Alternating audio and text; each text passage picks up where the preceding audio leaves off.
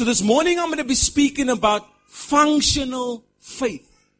You get faith, but I'm speaking about functional. Faith that actually does something in your life, man. It's not you just saying, oh, I have faith, but you don't see way. It's not, you don't see the manifestation of your faith. I'm speaking about functional faith, people. And to start off, if you have your Bibles, let's go to the book of Mark, chapter 11, verse 12. So Mark chapter 11, verse 12 reads as follows. It says, Now the next day when they had come out from Bethany, he was hungry, he being Jesus. And seeing from afar a fig tree having leaves, he went to see if perhaps he would find something on it. When he came to it, he found nothing but leaves, for it was not the season for figs. In response, Jesus said to it, Let no one eat fruit from you ever again. And his disciples heard. Move a little bit forward, or later on in verse 20, it says, Now in the morning, as they passed by, they, they being the disciples now, they saw the fig tree dried up from the roots. And Peter remembering said to him, being Jesus, Rabbi, look, the fig tree which you cursed has withered away. So Jesus answered and said to him, have faith in God. For surely I say to you, Whoever says to this mountain, be removed and cast into the sea, and does not doubt in his heart, but believe that those things he says will be done, he will have whatever he says. Therefore I say to you, whatever things you ask when you pray, believe that you have received them, and you will. So firstly, I want to just say, if you read that, especially the first portion, we have Jesus coming down the road, must have been ministering, and he was hungry, and he comes across a fig tree. Now, if you read that in its context, you will think Jesus is, quite hard here, because even though there was leaves, the, the scripture clearly states it was not season for figs. But Jesus, the way Jesus operated, is Jesus still had an expectation to be fed of his hunger, in his state of hunger from a tree that was not in season. And the link that you must make often when you look for things in your life, things are seasonal, but then there's certain things that it seems as if this mustn't come to pass now. I have to maybe wait a couple of years for this particular, thing. it's out of season. But look at how Jesus' faith was. That even something that was not even in season, he expected it to be there because I expected, I wanted. That's my level of faith. And remember, this is the same Jesus that says, you need to walk the way I walk. You need to do the things that I did. So if Christ could do this, you can also do it. There's certain things that yes, we need to wait upon God. That season has to come. But there's certain things that you can command to come, and if it's in line with God's will, that thing will come even though it's out of season. What does it mean? What does it, if I, if I take it into natural? Let's say, for instance, I'll use money as an example. So you, you're not working, and all of a sudden somebody gives you an amount of money that you get, that you don't actually deserve. So it's outside of your work, and you didn't work for it, so you, but somebody blesses you. That's out of season. Because a normal season would be at the end of the month, then I get my money. Or if I work, then I get paid. But now out of season, I'm not even working, but I'm getting money. So that's an example that you can understand. So things like that. And this is how Jesus operated. So Jesus' expectation transcended the normal boundaries of how things are supposed to work. Do you know that that is how faith works? Faith don't walk on, on the pathway of normal.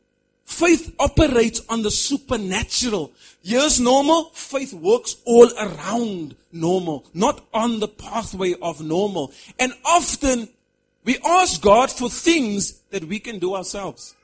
So that's not faith. We play these games with the Lord.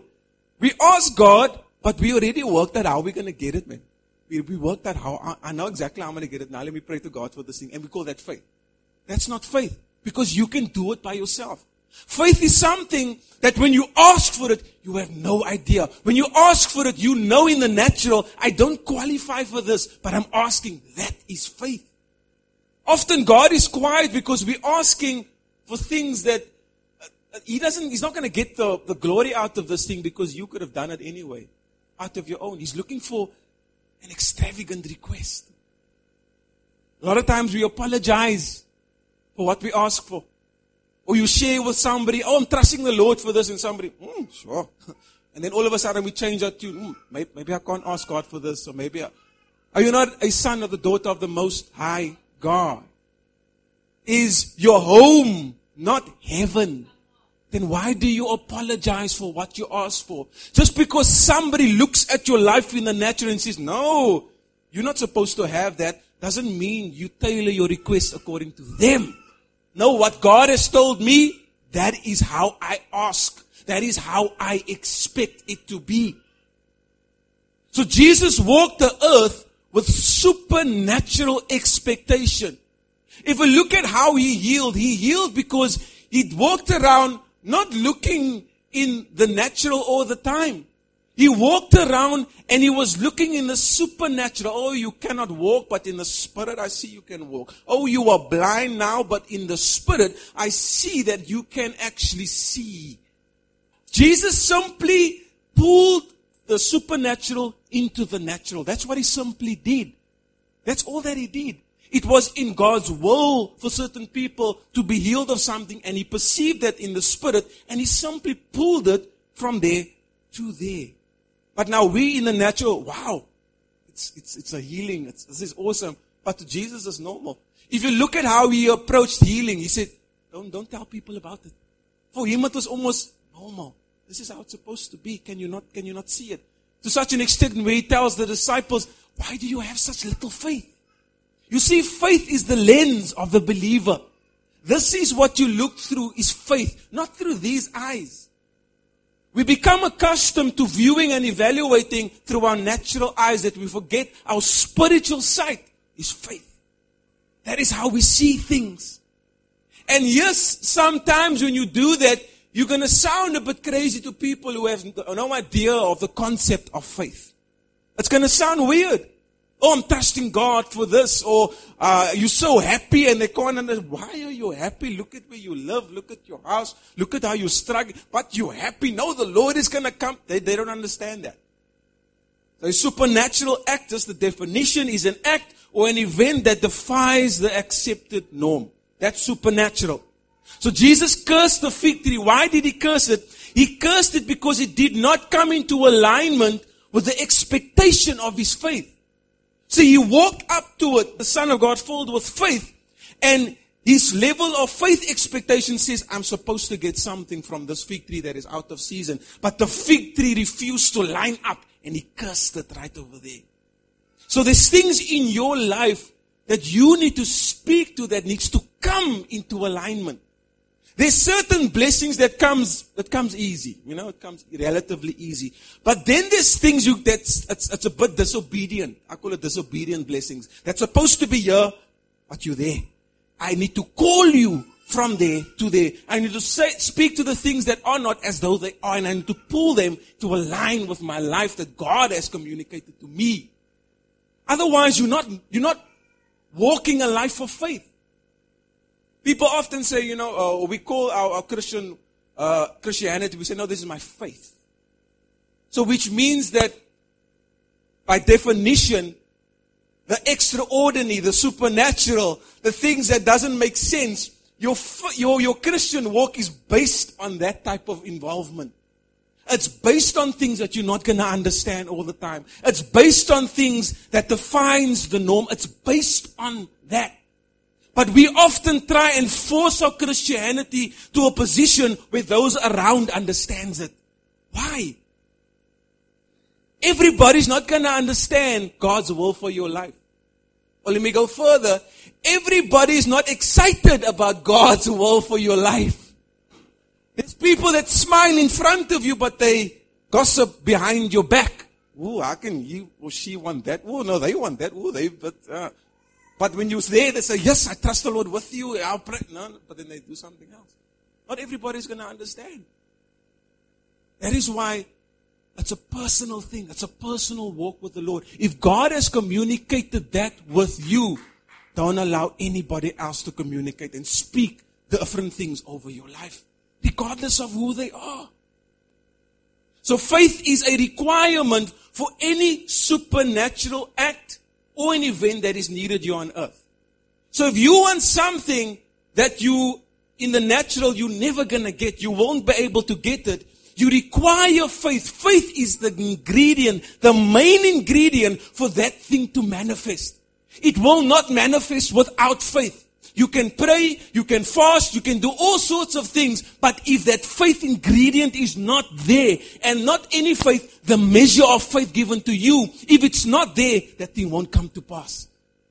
You can throw your tantrums with the Lord, you can do whatever, that thing will not come to pass because faith is a foundational principle in the Word of God.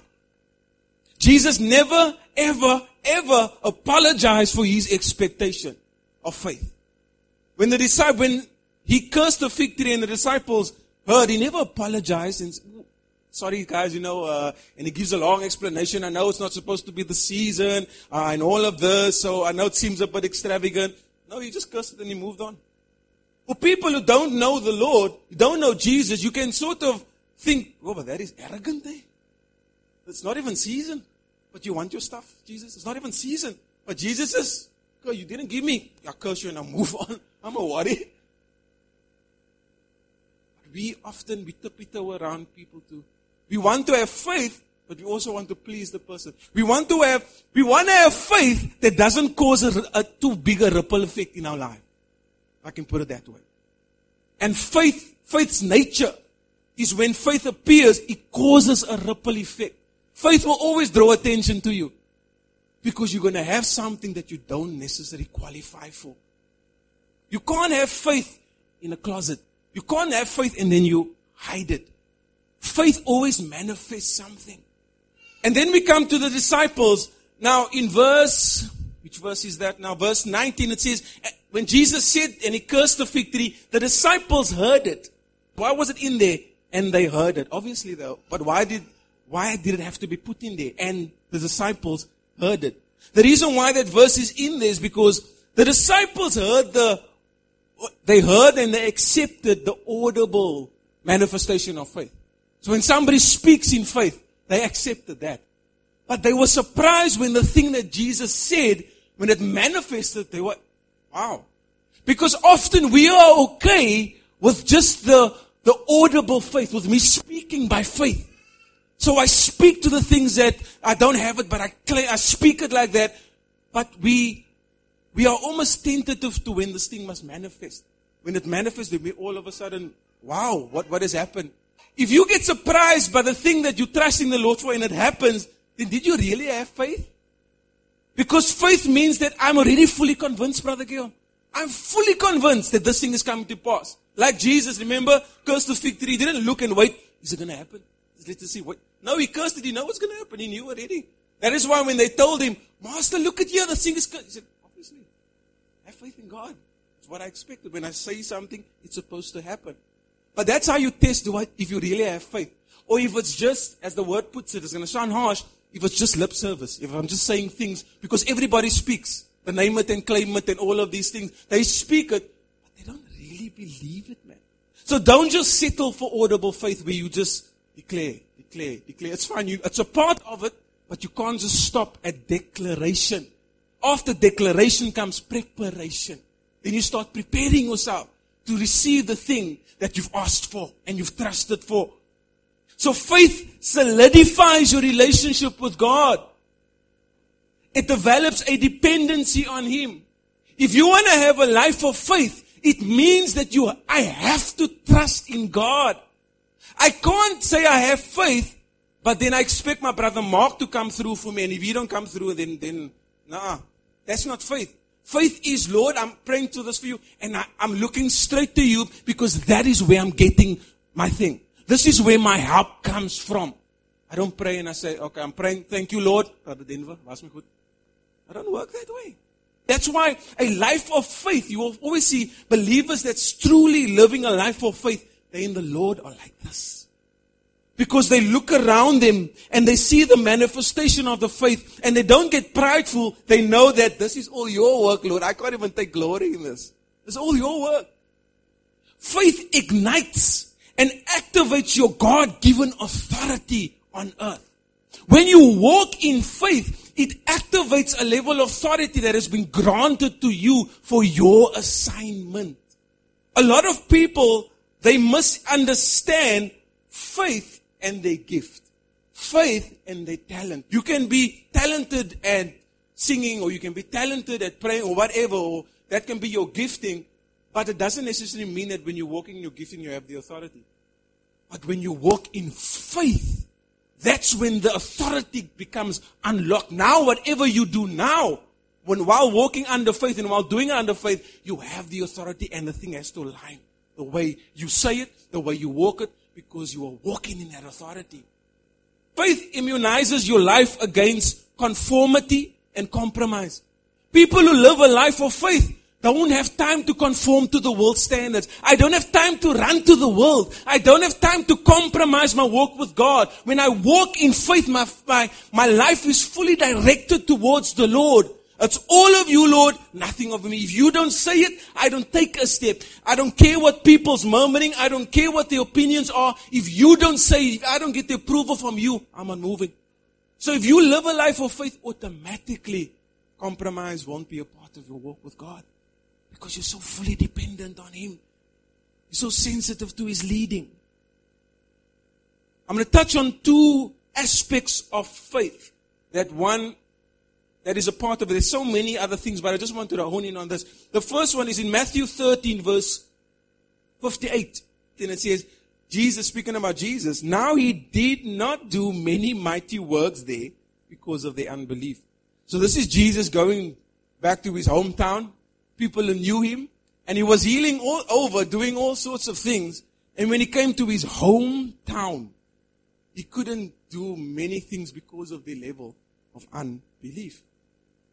Now, this is something that is not new to, to, to us, but your faith will never survive in a climate of unbelief. You can never say that you have faith for God for something and you entertain unbelief directed towards that thing. It makes no sense. I'm praying in the evening for the thing, but during the week I doubt all the time. I walk in doubt. I doubt. I, I, whatever thing contradicts that, I entertain it. Doesn't, that doesn't make sense. If God has said it and you know God has said it, you keep unbelief at bay. Unbelief is like a, it's like a weed. The moment you allow it to take root, then it spreads and it will erode your level of faith for that particular thing. We entertain unbelief. The same like the story of the mustard seed, it's so small that they speak about faith. Now, unbelief is the same. Remember? Belief and unbelief. It's, it's opposites of the two. So if the one has a seed, the other one is also in seed form as well. And if faith requires a mustard seed, unbelief also functions with small as a mustard seed. Oh, it's okay. I can be around people that don't believe in my dream. It's okay. Oh, this person said, Oh, you're gonna no, you you will never get that, Rene, never. And I laugh. yeah, maybe. No, no, you can't do that. I don't care who you are, if you come up against the will of God for my life, I'm not playing around on, on this earth. I have an assignment. And if you can't rejoice with me, then you have no business being around me. I'm sorry. If I have to choose friendship or God's will, I choose God's will every time. And how does unbelief manifest? I have identified two ways. The first way is fear. So you trust in God for something big.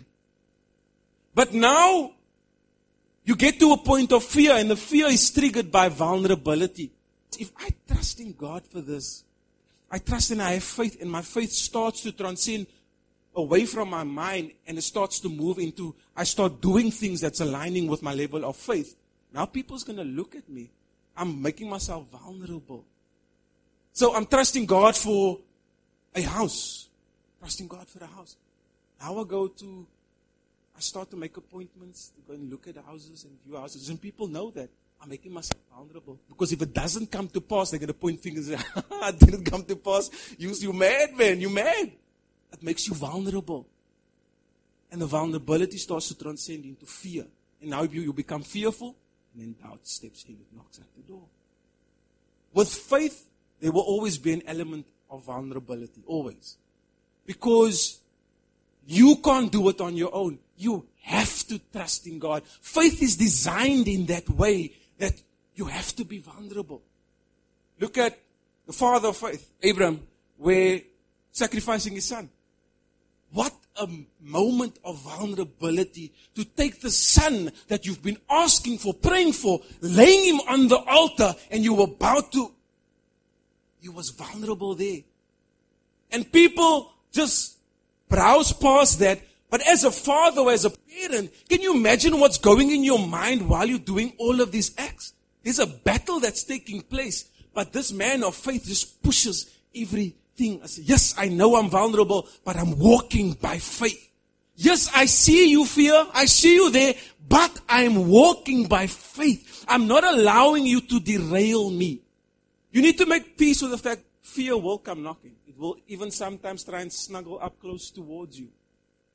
But the moment you start to allow it to dictate what you do, then it's done. Then it starts to germinate and it grows into doubt. Do you think Jesus wasn't fearful? And I know Jesus was fearful. Why would you ask, look, this car pass me by? But yet, he didn't allow his fear to override his calling. He's still, nevertheless, I'm moving on. So there's fear, but familiarity, if you allow it to breed, it also starts with unbelief. If you look at that particular scripture, they were familiar with Jesus. Because I know you. Now up in the sun down the road. You made a couple of tables for me actually. Now all of a sudden, you have a different role. You're healing people. No, I don't believe you. You were familiar with him. People that didn't know him accepted him. He did many works in the area. But when he came to people that know him. I'm sure you must have, you must have found in your life when you tell people of something that God is going to do and it's massive and they know you, they often, no, you can see when somebody's smiling, but they behind, there's something happening behind in their head. They're thinking, they, you know, you can feel, uh, uh, yeah, okay, I'll pray, uh, but they don't actually believe it's going to happen because they are familiar with you. And now, because of that, doubt has sprung up in their minds because, no, but I know Sister Misha, I know Brother Denver, I, I know all of you guys, and I know you. So, how is this going to come to pass? Because I know your life, I know what, you know, I know everything about you. So, how's it going to come to pass? I know your financial position. How's it going to come to pass? Familiarity. And also, we fall into the same trap when we become familiar with the norm. So normally, this is the process I follow to get that. And we become so familiar with the process that when God's knocking, when the supernatural knocks on the door, we reject it because no, but it's supposed to come out this way. God's supposed to move in that way. No, that's, that's the normal way of doing things. Supernatural faith doesn't require normal. It operates on the road of supernatural. So when you expect God to do something, don't ask God, but you also advise Him how to come through. Lord, I'm trusting you for this, and this is the way I want you to come out. His thoughts are not your thoughts. His ways are not your ways. So familiarity, it erodes your faith. Fear, it erodes your faith. Familiarity also prevent people from being used in your life because you disqualify them. And we often do this where God wants to use a certain channel, a certain brother or a certain sister to answer your request, but the way you treat them mean, uh, uh, puts them in a position that they don't want to help you because you treated them in a way that you didn't know it was going to come through them. You were looking at that one over there because that one looks like the perfect specimen. Like the prophet that came and said, No, it must surely be that one. He surely has to be the one. In the meantime, it was little David. We often disqualify ourselves because we take people on face value. But God often chooses the very people that we look down on and He chooses them to bless you. Because that's when He gets glory.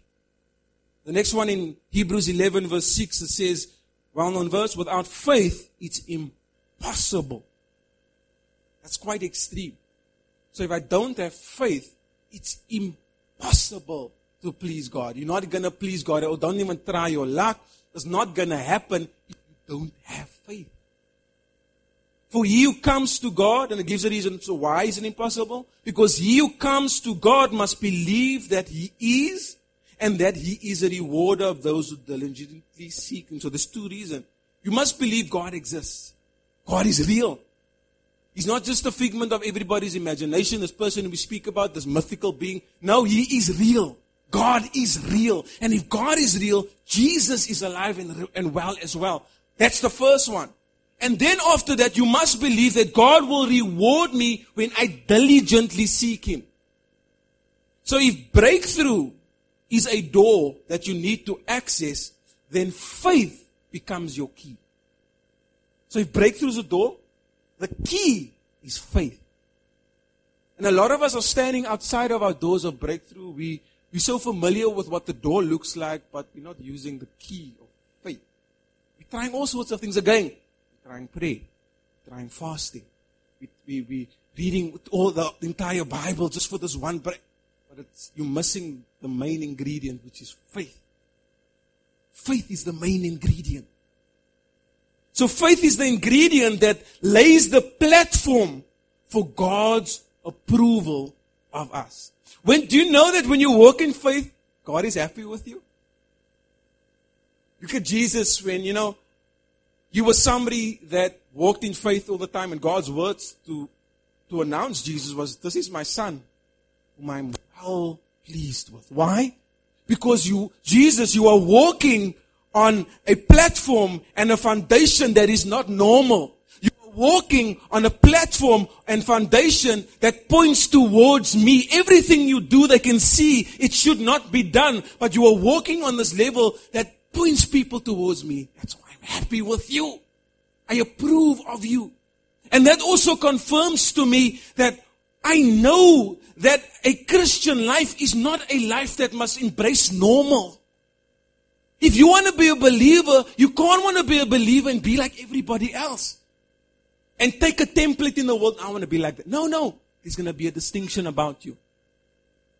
And regardless of which field you're going into, you can be a singer, you can be uh, somebody that works in business, you can go into that field, but don't take templates from the world. God will give you distinction.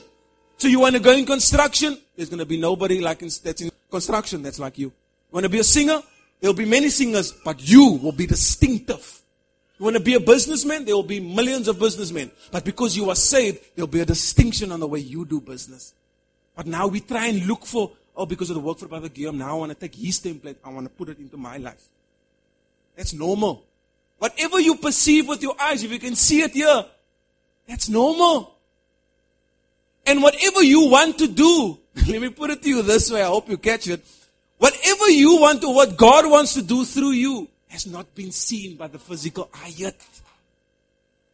No eye has seen, no ear has heard, no mind can know what God has in store for those who love Him. We know the scripture, but as we, it's like we forget the scripture. We want to move into our calling. We look for a template. No, no I seen what you're about to do. The industry is there, but the industry is not ready for you. it's not ready for, for the way you're going to do things.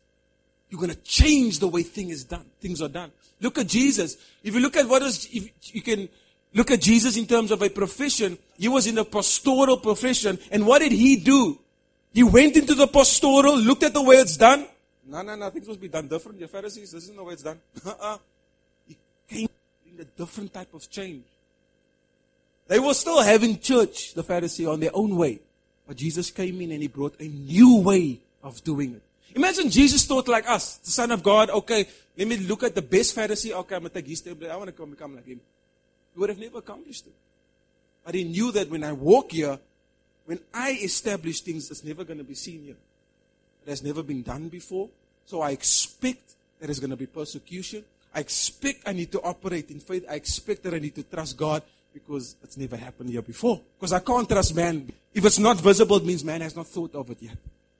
And often we reject the manifestation of God's faith in our life because it doesn't look like something we have seen.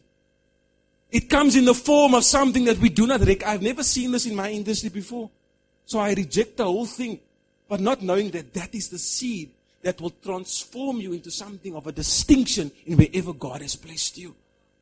Look in the Bible, read the Bible, see how these, how God places ordinary people in areas are, you know, in various areas, but they are distinctive. There's nobody like them. Solomon, Joseph, all of these people, There were other kings, but not like Solomon. There were other people that took care of kingdoms, but not like Joseph. Distinction. There were other prophets, but not like Jesus. Distinction. You want normal? You can have normal. I don't want normal. I have not been birthed into this earth and with a purpose for what that God has placed in my heart just to be normal. Supernatural comes with a price. It comes with a price. You must be hungry for it. You must be willing to put in the work for it. Because normal is easy.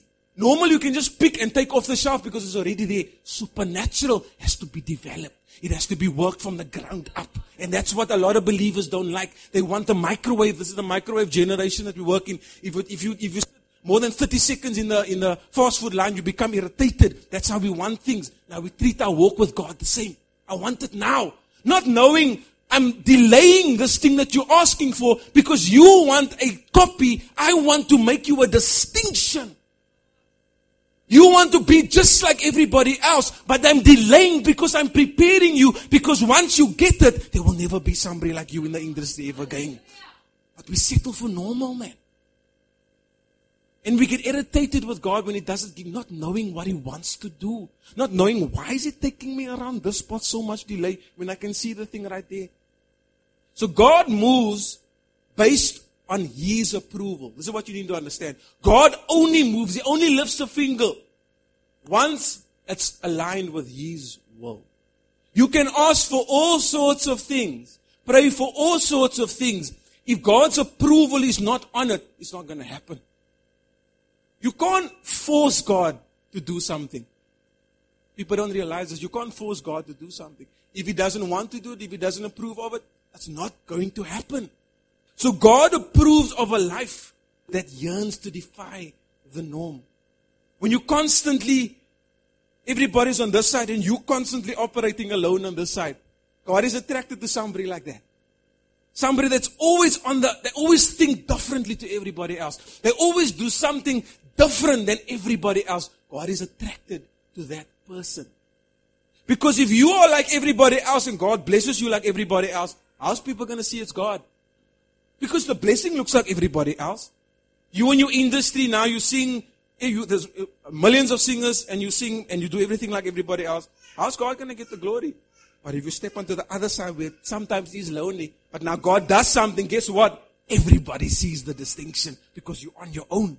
There's certain times when you need the crowd, but then there's certain times when you have to go away and you have to be by yourself. Jesus set that template already. But that's a life, it's, it's a life principle. So there's times where you're going to need the crowd with you. But there's, when there's, but there's going to be times where God pushes you alone because you need to be distinctive now. You can't do everything like everybody else the way they do it. This is not going to happen. If you want what God wants, wants for you.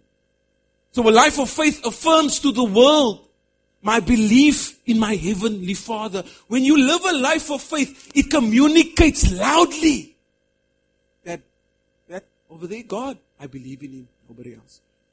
Nobody else. You say everything here? Him. If I want anything, Him. Not you. You might, it might come through your hand, but I still give Him glory. That is why when you don't live a life of faith, God cannot get the glory. And that's why I don't approve of what you do. Some of us are in the vicinity of our calling, but because we don't operate in faith, God can't give his stamp of approval. Because you're only in the vicinity. Of, but you're not, you haven't stepped over to distinction yet. This morning I'm going to try and push you over to distinction. For those of you who are on the tightrope, you are on the edge. You want to be normal, but you want things of God this morning. I'm going to push you so you can fall onto that plane where it's just you. And then God can work. Faith also grants access to heaven's resources. Remember, I made the example and I said that your breakthrough is a door, faith is the key. So, faith grants you access to heaven. We always pray, you know, Father art in heaven, hallowed be thy name. Thy kingdom come, thy will be done on earth as it is where? In heaven. So that means that that key that I have, where, where's the origin of that thing? It's there. So a life of faith connects you to the conveyor belt system, the spiritual conveyor belt system from heaven to earth. It connects it. Connects it on earth as it is in heaven. Remember, for something that is not seen or has not been seen, the only place you find that is in heaven. You won't find something that has never been developed or something like you won't find it on here. The origin of that, the idea of that is in heaven. So if you want to be somebody of distinction, your warehouse is there. That is your source. You pull it down from there. So the earth that you live on is connected to and functions of heaven's supply.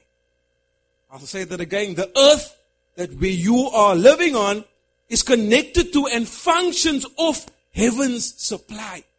Unbelievers don't believe this. They believe now we create our own things, we do our own stuff. There's, uh, you know, physics, that's physics, or, you know, all of these things.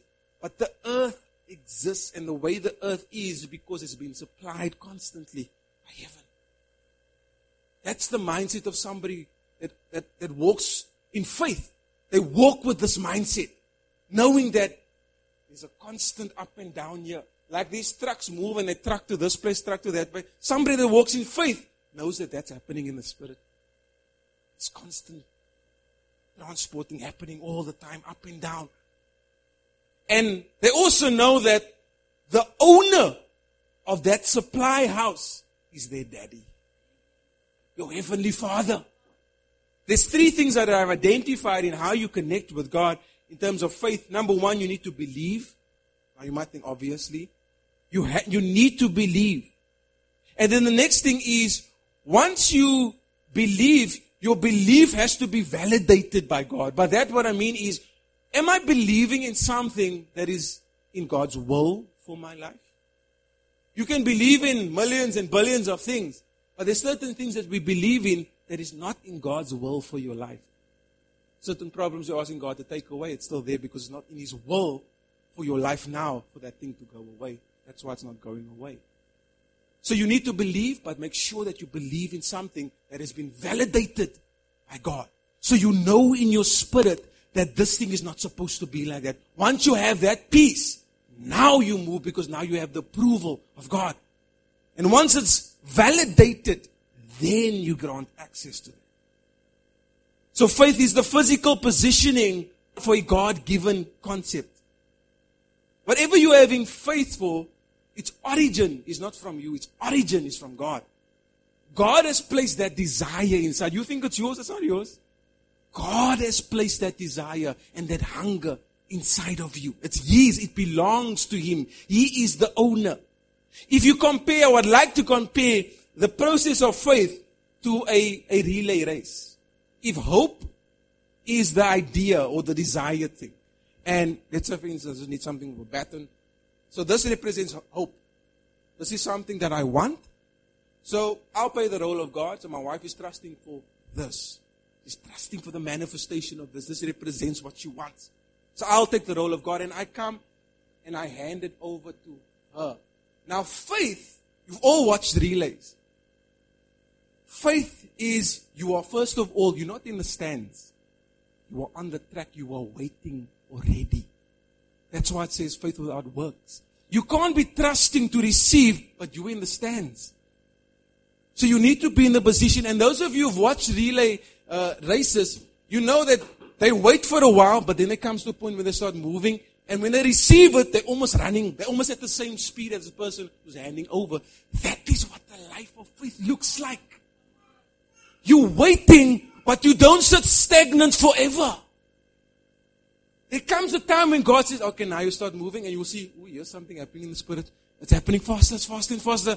And when you're almost on your way, and it seems, look, I'm, I'm moving towards this thing, but it's making no sense because I don't have it, then bam, all of a sudden, something happens, you get a phone call, or something does something, and now you have it in your hand. Why? Because you've done this. So you're waiting to receive from God.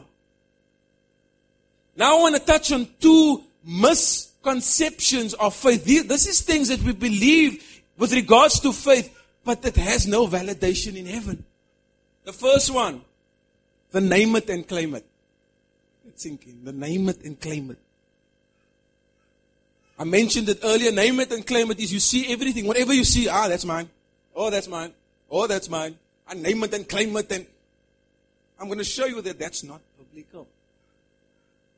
2 Samuel 12 verse 13 and such a perfect example because this is about David and David is summarized as a man after God's own heart. So if God would give somebody something, surely he would give it to David.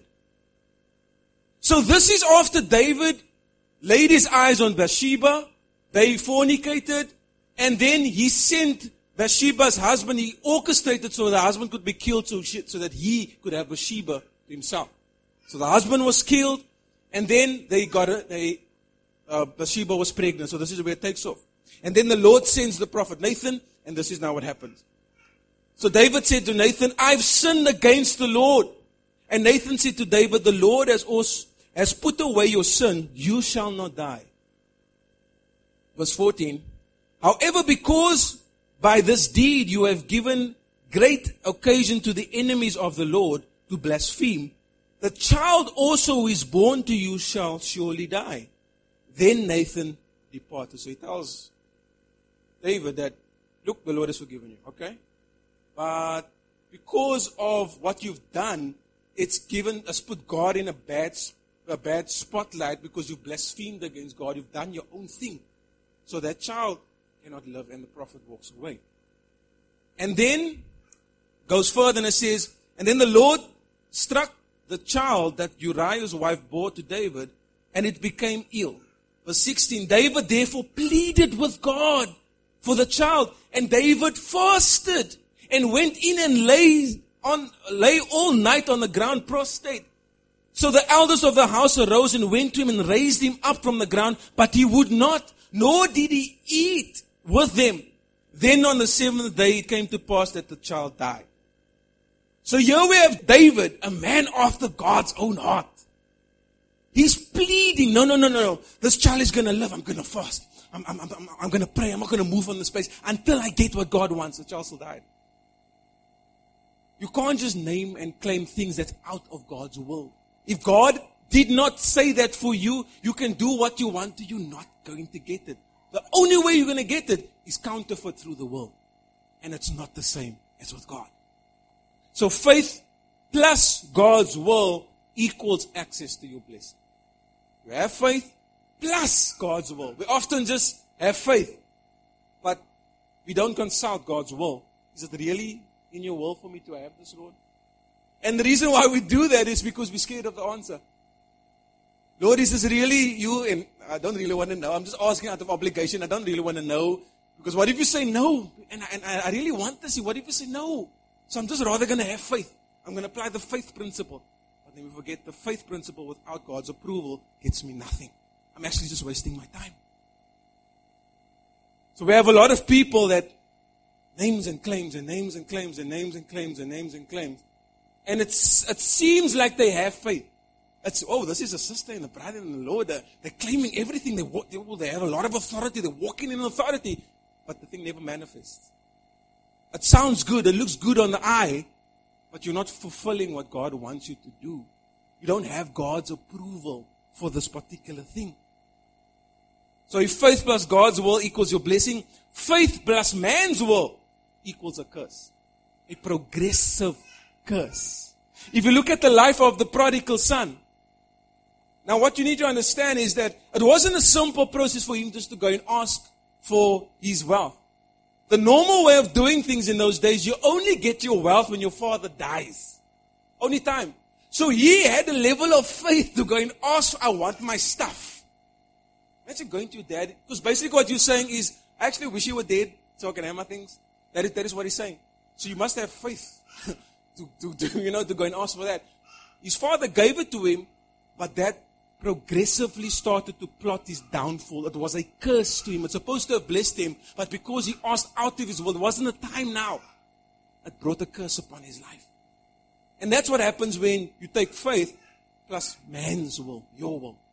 Not thy will, it's my will. Be done. I want this. I'm going to do it. that's when you, when you don't ask God because you're afraid of the result, and God starts to delay and delay and delay, then what we often do now, I take it into my own hands.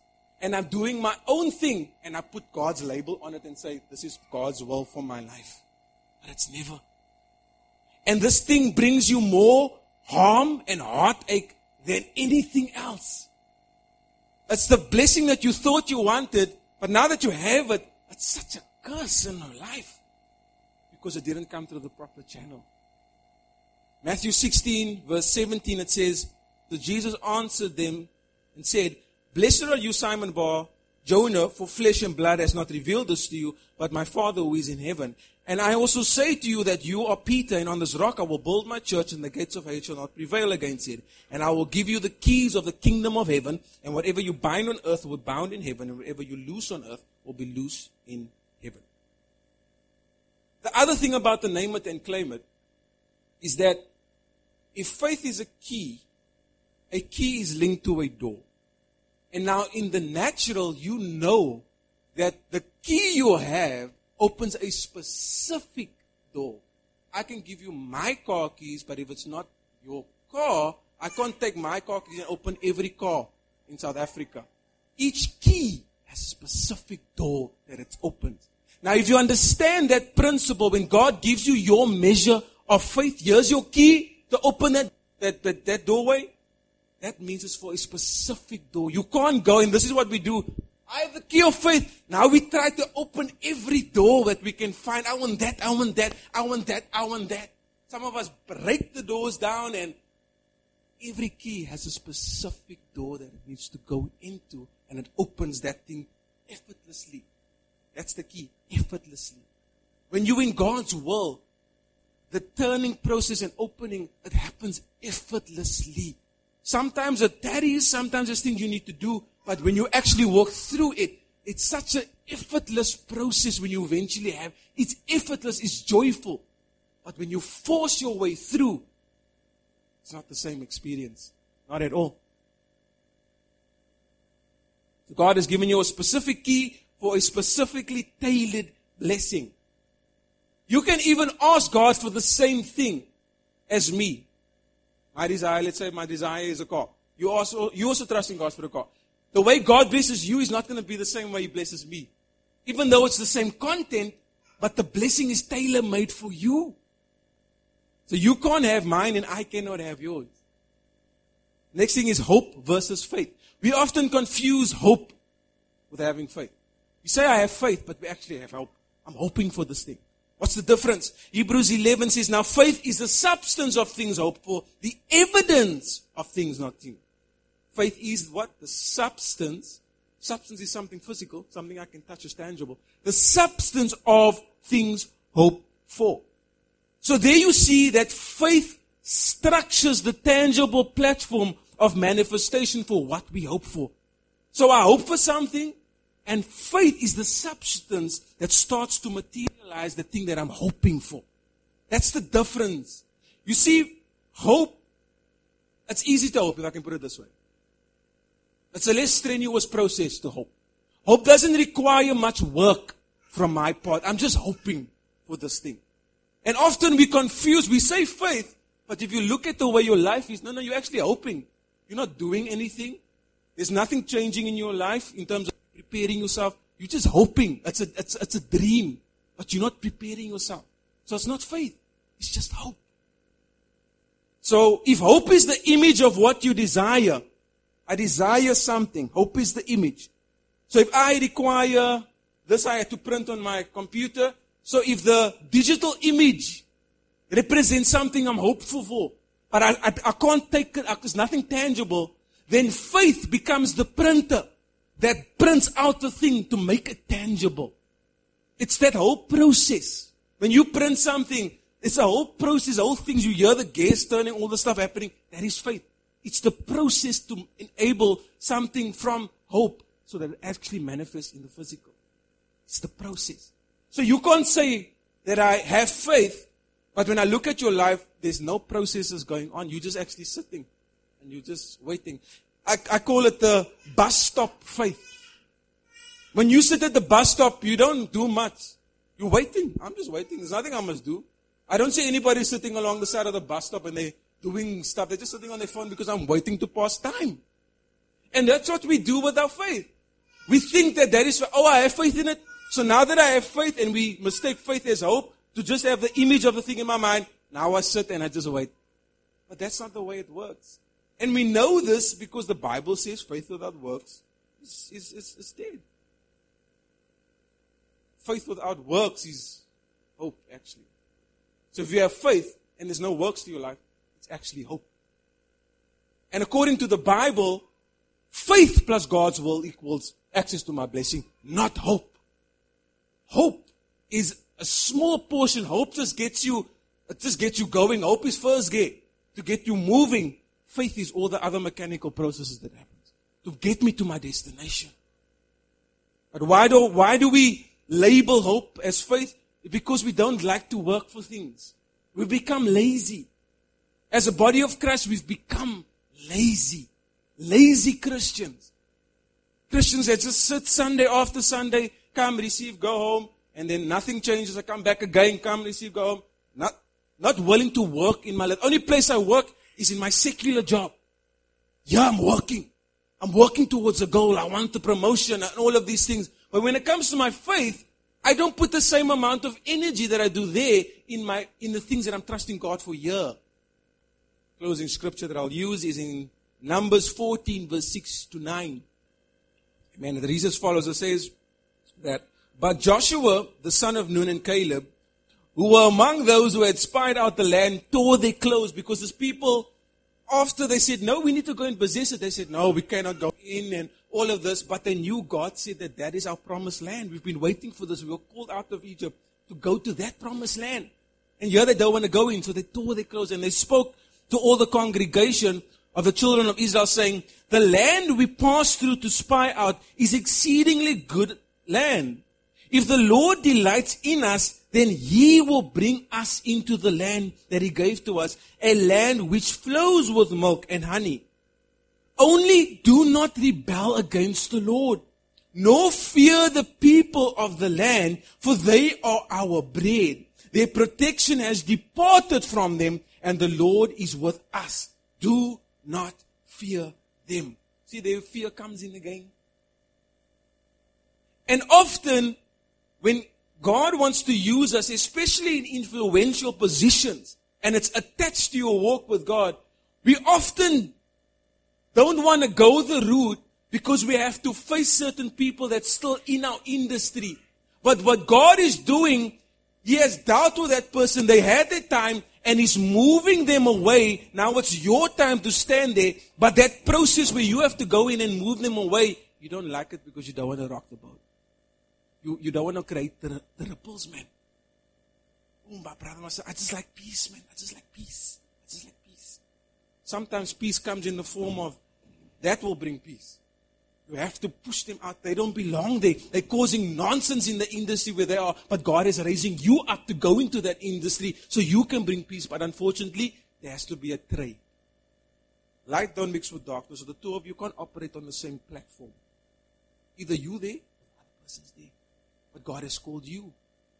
And often what we do is, when God calls us, that automatically means leadership. And when God calls us, because we don't want to take leadership, I'll rather look for the next person who I can follow and I'll follow that person. No, he's heading in the same direction. It's like you have your own car, but you don't want to use your petrol. So you look for a lift for somebody else. No, because you're going in the same direction, man. But you have your own car. You can actually go there yourself. You can get there quicker. And when you get out, you're before everybody else, and you can do what you need to, but now you get lifts from this one, that one, that one, because you don't want to take lead. So God will never draw your attention to something that He has not pre- that He has not prepared to grant to you. So if God drew their attention to the promised land that's over there, and they know according to God's will, God says He's taking us to a promised land and He draws their attention there, God will never show you something that you cannot conquer. I don't care. And the issue they had, they complaints, no, these people are big. They're giants. The son of Anak, look how big they are. And you know, they're organized and they, you see the army, all of these things they came up with. But Joshua and Caleb looked and saw the same. And the thing that is different to them is that, but that's in God's will. So I don't care what is there. If that is in God's will, I'm supposed to take it. And look how nicely they put it. Their protection, I don't care how big they are, their protection has departed. Why? Because that is ours. It's like they, they cheered, they, they, uh, you know, trying to get the people to understand. Come on, guys. We've been, how long are we walking this road? Now we finally by the promised land. We finally to take hold of what God wants for us. Now we're going to allow these people to intimidate us. I don't care how big the task is that God has put before you. I don't care what giant it is. If God has said that this is where you need to go and He's placed the faith inside of you, it is yours. It's only yours. It's yours. You need to take hold of it. We need to be aggressive. Like, I like the story about uh, Jacob, where he wrestles with the angel. And then the angel said, Leave me. Don't you know who I am? And he utters these words I will not leave you until you bless me. Because he knew that God's blessing was allocated to him. So even if I'm wrestling with an angel who can take me out just like that, I'm not gonna leave you until you give me what is mine. Key words. What is mine? You can't have the attitude of Jacob if you want somebody else's stuff. Or if you want something that was never in God's will. Then you can wrestle, but you're going to be messed up. It won't be like Jacob, just the heaped up this location. Your life will be messed up because you are trying to take on something that is not meant for you. It's a nice idea, but it's not meant for you. Jacob. And I like the fact that while he's wrestling, the angel asks him, Who, What's your name? He says, Jacob. He says, No, your name's going to be Israel. And if you look at the name of Israel, it states wrestle with God. And some translation is translated as struggle. That is how I know a life of faith is always going to be an element of struggle. Because faith is not easy. To have faith in a society where everything must be seen, it's not easy. There's going to be a struggle. But it's like we often look for levels of faith that requires no effort from us. It must just happen easy. There's no such thing like that. So if hope is the seed that is planted in the mother's womb, faith is the constructive DNA and cellular process that forms that child. So hope just plants the seed, and then that whole process happens inside of the mother's womb. That whole cellular process that takes nine months, that can be likened to faith. Some of the similarities is you have the excitement of what is to come before you see it. Just the fact that I know, I just saw the two lines. I'm excited. I'm going to have a baby. You don't even have the baby. You're not sitting like Sister Misha there with the baby in your hand, but you're excited already. So excited that you start to prepare yourself for something you don't even have. You start to buy the clothes, you start to buy the nappies, you start to buy the crib. The baby's not even here. You haven't even seen one sonogram whatever you call that thing. You haven't seen any of those things yet. But you are all, the baby has his clothes already. It's picked out. Everything's there. Same like faith. I don't even have it yet. I'm starting to prepare myself I'm getting excited. You people think I'm man, you can't see it yet, but I know that I know that I know it's coming. You start to prepare to be an ideal carrier. The mother takes the vitamins, she goes for the uh, doctor's appointments just to make sure that I'm still in a position to give birth to this child, that my body is still adequate. Same with faith, you need to do the exact same thing. You are all pregnant with something. And your faith, you need to take care of. It needs to be nurtured. Lord, am I still okay with you? Am I still in line to give birth to this thing? We need to check. One of the ways is on a Sunday. That's one of many ways. The other ways you spend time with God and all of those things. But you need to make sure that that that I'm carrying, I'm not going to have a miscarriage. I'm actually going to give birth to this thing. And I do everything that I can possibly do to make sure that I don't disqualify myself of this thing. You have to sacrifice certain routines and habits. So as a mother, when you are pregnant, you can't go bungee jumping. You can't eat the same things that you, that you eat. Your routine changes. So when your friends do something, I can't now because, you know, I'm pregnant. I can't do that. Same with faith. When you have faith for something, I cannot, I used to do those things. I used to mix with those friends. But I'm trusting God for that. And that clashes with what, what I'm trusting God for. So I can't do those things anymore, man. When you're pregnant, you go through an emotional and physical up and down. I was going to say ask any woman, but I was going to actually ask the men. Fathers, you know, all, all up and down. Know, we just spoke now, a couple of seconds later, when I came back, it was like World War III. What happened? I don't know what I did. I'm sorry, but I don't know what I did. Up and down. Same with you trusting God for something. Today you okay, you're on fire for God. Tomorrow something happens and then you, oh, I don't know, this, this thing's gonna come here. And then you pull yourself right again because that's how it goes. It's ups and downs with your faith. But now we interpret that when we're down, oh, I must give up this thing. No, it's a part of the process. Remember, there's a battle between the spirit and the flesh, and the spirit and the flesh. And on your way to that, there's going to be some days when the spirit, you know, is ahead. Then there's going to be some days where the flesh fights, and it's just marginally in front. Then you feel a bit off, but keep on. As you get towards the end, you like with the ladies, your body begins to get used to it, and it prepares itself, and all of. It.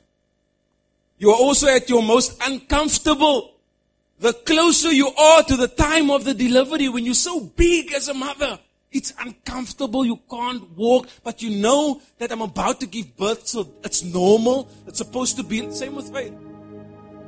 You're the most uncomfortable, things are just not going good. That's often the time when you are close to giving birth. And that aggravation, those pains, it's actually that you are encountering for the thing that you're having faith for. But we often think that as, oh, ah, I'm an aborting this whole thing is too much. But you're so close. Remember, the closer you are to your breakthrough, the more desperate the enemy becomes to rob you of that breakthrough because he doesn't want you to have it. And at the last of the last, he pulls out all the stops. He sends everything your way because this is his last time. Once he fails here, then you have the blessing in hand. The formula of breakthrough in closing is belief. Once you believe, you be, your belief must be validated by God. So, in other words, am I believing in something that God approves of? It's in His will. And once you do that, you get the approval of God. Faith is the expectation to receive that which God has already approved of. You have an expectation to receive something, but not just anything, something that God has already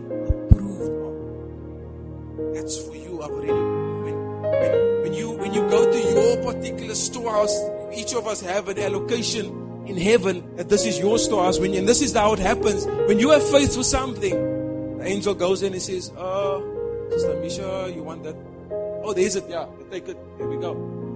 Sometimes they go there and we ask for something. I can't find it. Did somebody misplace it? Is it where is it? That's when you ask, miss. You ask for something that's not in line with, God's will for your life. They can't find it anyway. So that's when you get nothing. Last thing is, if hope is asking for rain, you hope for something. So if hope is asking for rain, then faith is walking around with the umbrella. So hope is the thing that you trust. You trust in God for this thing, but faith is being ready, preparing myself for this thing.